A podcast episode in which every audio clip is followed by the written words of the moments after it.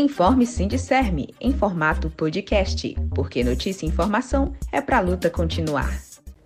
Olá, eu sou a Maria Clara Moraes e vamos aos assuntos desta edição. Sindicerme realizou Assembleia Geral Extraordinária na manhã de quarta-feira, dia 30 de junho, no Teatro de Arena e a prova indicativa de greve para 6 de agosto. Milhares de pessoas foram às ruas no dia 3 de julho em ato fora Bolsonaro e Mourão. Setor jurídico do Sindicerme continua com atendimentos virtuais por agendamento, mas saiba como conseguir informações e documentos que estão disponíveis através do site da entidade. Nacional, internacional, economia, saúde, Covid-19 e mais.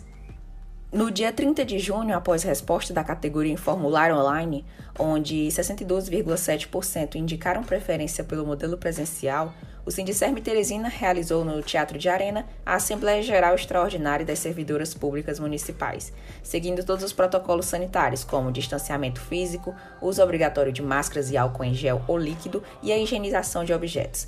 Também houve a distribuição desses materiais, no caso máscaras PFF2 e bisnagas de álcool em gel, para os que estavam presentes. Dentre as pautas para discussão estava a revisão anual de salários, atualização e pagamento retroativo das mudanças de nível, pauta de negociações junto à Prefeitura, IPMT, luta contra a reforma administrativa, pautas da saúde, educação, jurídico e outros assuntos. Também foi aprovada a data da próxima Assembleia Geral, com indicativo de greve para 6 de agosto, caso o prefeito José Pessoa, do MDB, continue se recusando a negociar a pauta de reivindicações. Além disso, após a Assembleia, as servidoras decidiram fazer uma manifestação na frente do Palácio da Cidade, sede da Prefeitura Municipal de Teresina, exigindo o calendário de negociação e o cumprimento da legislação quando policiais militares tentaram impedir que o carro da entidade sindical fosse colocado em frente à Prefeitura. Mas a categoria resistiu e manteve a manifestação, denunciando a atitude autoritária de José Pessoa e a truculência da PM. Bolsonaro! Bolsonaro!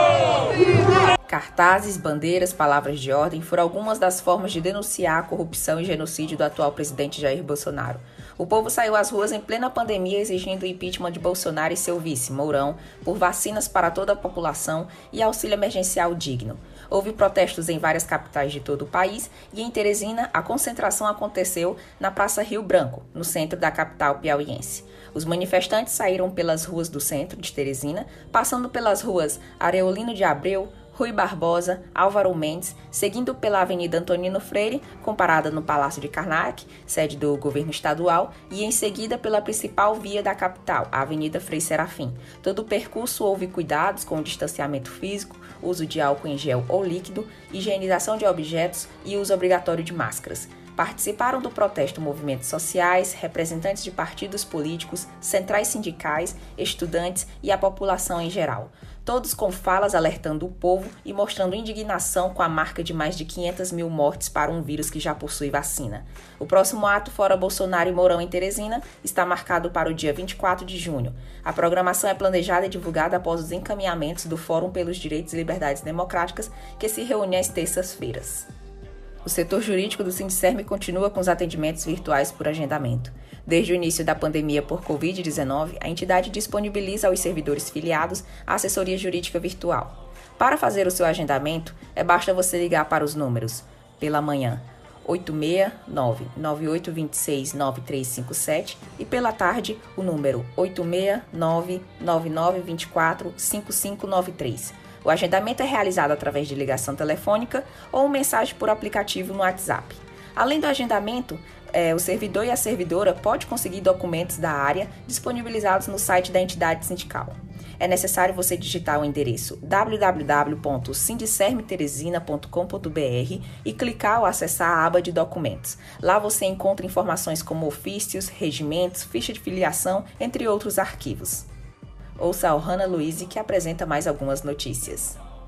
Olá! Na seção Igualdades de 5 de julho, a revista Piauí apresenta dados referentes à pandemia de Covid-19, que já matou mais brasileiros nos seis primeiros meses de 2021 do que no ano inteiro de 2020. O país, de acordo com a matéria no site da revista, virou o ano com 195 mil mortes pela doença e hoje tem mais que o dobro disso, aproximando-se do triplo.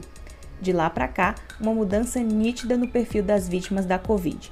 Se no ano passado as mortes e internações se concentravam na população idosa das grandes capitais, Hoje, elas atingem cada vez mais jovens e cidades do interior. Os dados mostram ainda que jovens e adultos correspondem a 41% dos mortos pela doença.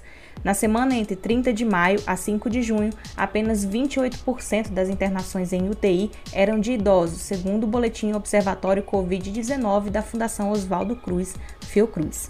Com a vacinação ainda lenta em todo o país, é importante reforçar que as medidas de cuidados sanitários devem continuar, principalmente referentes à higienização, limpeza de ambientes e uso obrigatório de máscaras. E claro, quando chegar a sua vez, vacine-se. Laudo de necrópsia de duas vítimas da operação policial na favela do Jacarezinho, que matou 28 pessoas no dia 6 de maio, contradiz depoimento de policiais. É o que consta em matéria do site Brasil de Fato. O documento aponta que, em um dos corpos, há seis feridas causadas por disparos de fuzil, enquanto os agentes de segurança, investigados por homicídio, alegaram em depoimento prestado no dia da ação que só um tiro havia sido efetuado no interior do imóvel. A reportagem, que também apresenta como fonte o jornal Extra, mostra os resultados da perícia em dois corpos no caso da chacina que chocou o país, quando os jovens Isaac Pinheiro de Oliveira, de 22 anos, e Richard Gabriel da Silva Ferreira, de 23 anos, foram mortos dentro de uma casa na rua Manuel, próximo ao término da operação policial. No mesmo dia, os dois policiais que fizeram disparos dentro da casa prestaram depoimento na delegacia de homicídios. O site Brasil de Fato também traz novas denúncias contra o presidente Jair Bolsonaro sobre o esquema da rachadinha envolvendo Flávio Bolsonaro, então deputado estadual no Rio de Janeiro. Aparentemente é uma das heranças de seu pai, segundo três reportagens publicadas pelo site UOL neste dia 5 de julho. Indícios mostram que, enquanto deputado federal, o presidente Jair Bolsonaro montou um esquema ilegal de entrega de salários dentro de seu gabinete. Áudios da ex-cunhada apontam para a relação direta de Bolsonaro com o caso. Trazemos também dica cultural para sua semana. A série Manhãs de Setembro, protagonizada por Lineker, é uma produção brasileira disponível pelo serviço de streaming da Amazon. Manhãs de Setembro conta a história de Cassandra, interpretada por Lineker, uma mulher trans que trabalha como motogirl em São Paulo e que tem na música sua maior força. Ela precisou abandonar sua cidade para realizar seu sonho de se tornar cover de Vanusa, cantora brasileira que fez sucesso na década de 70.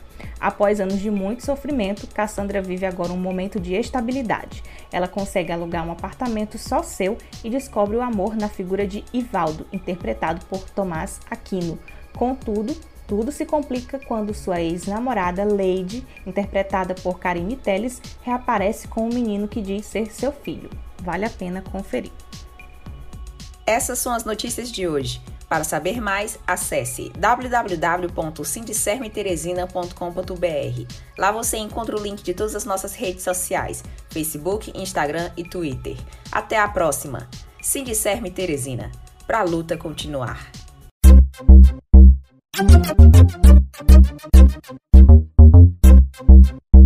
Música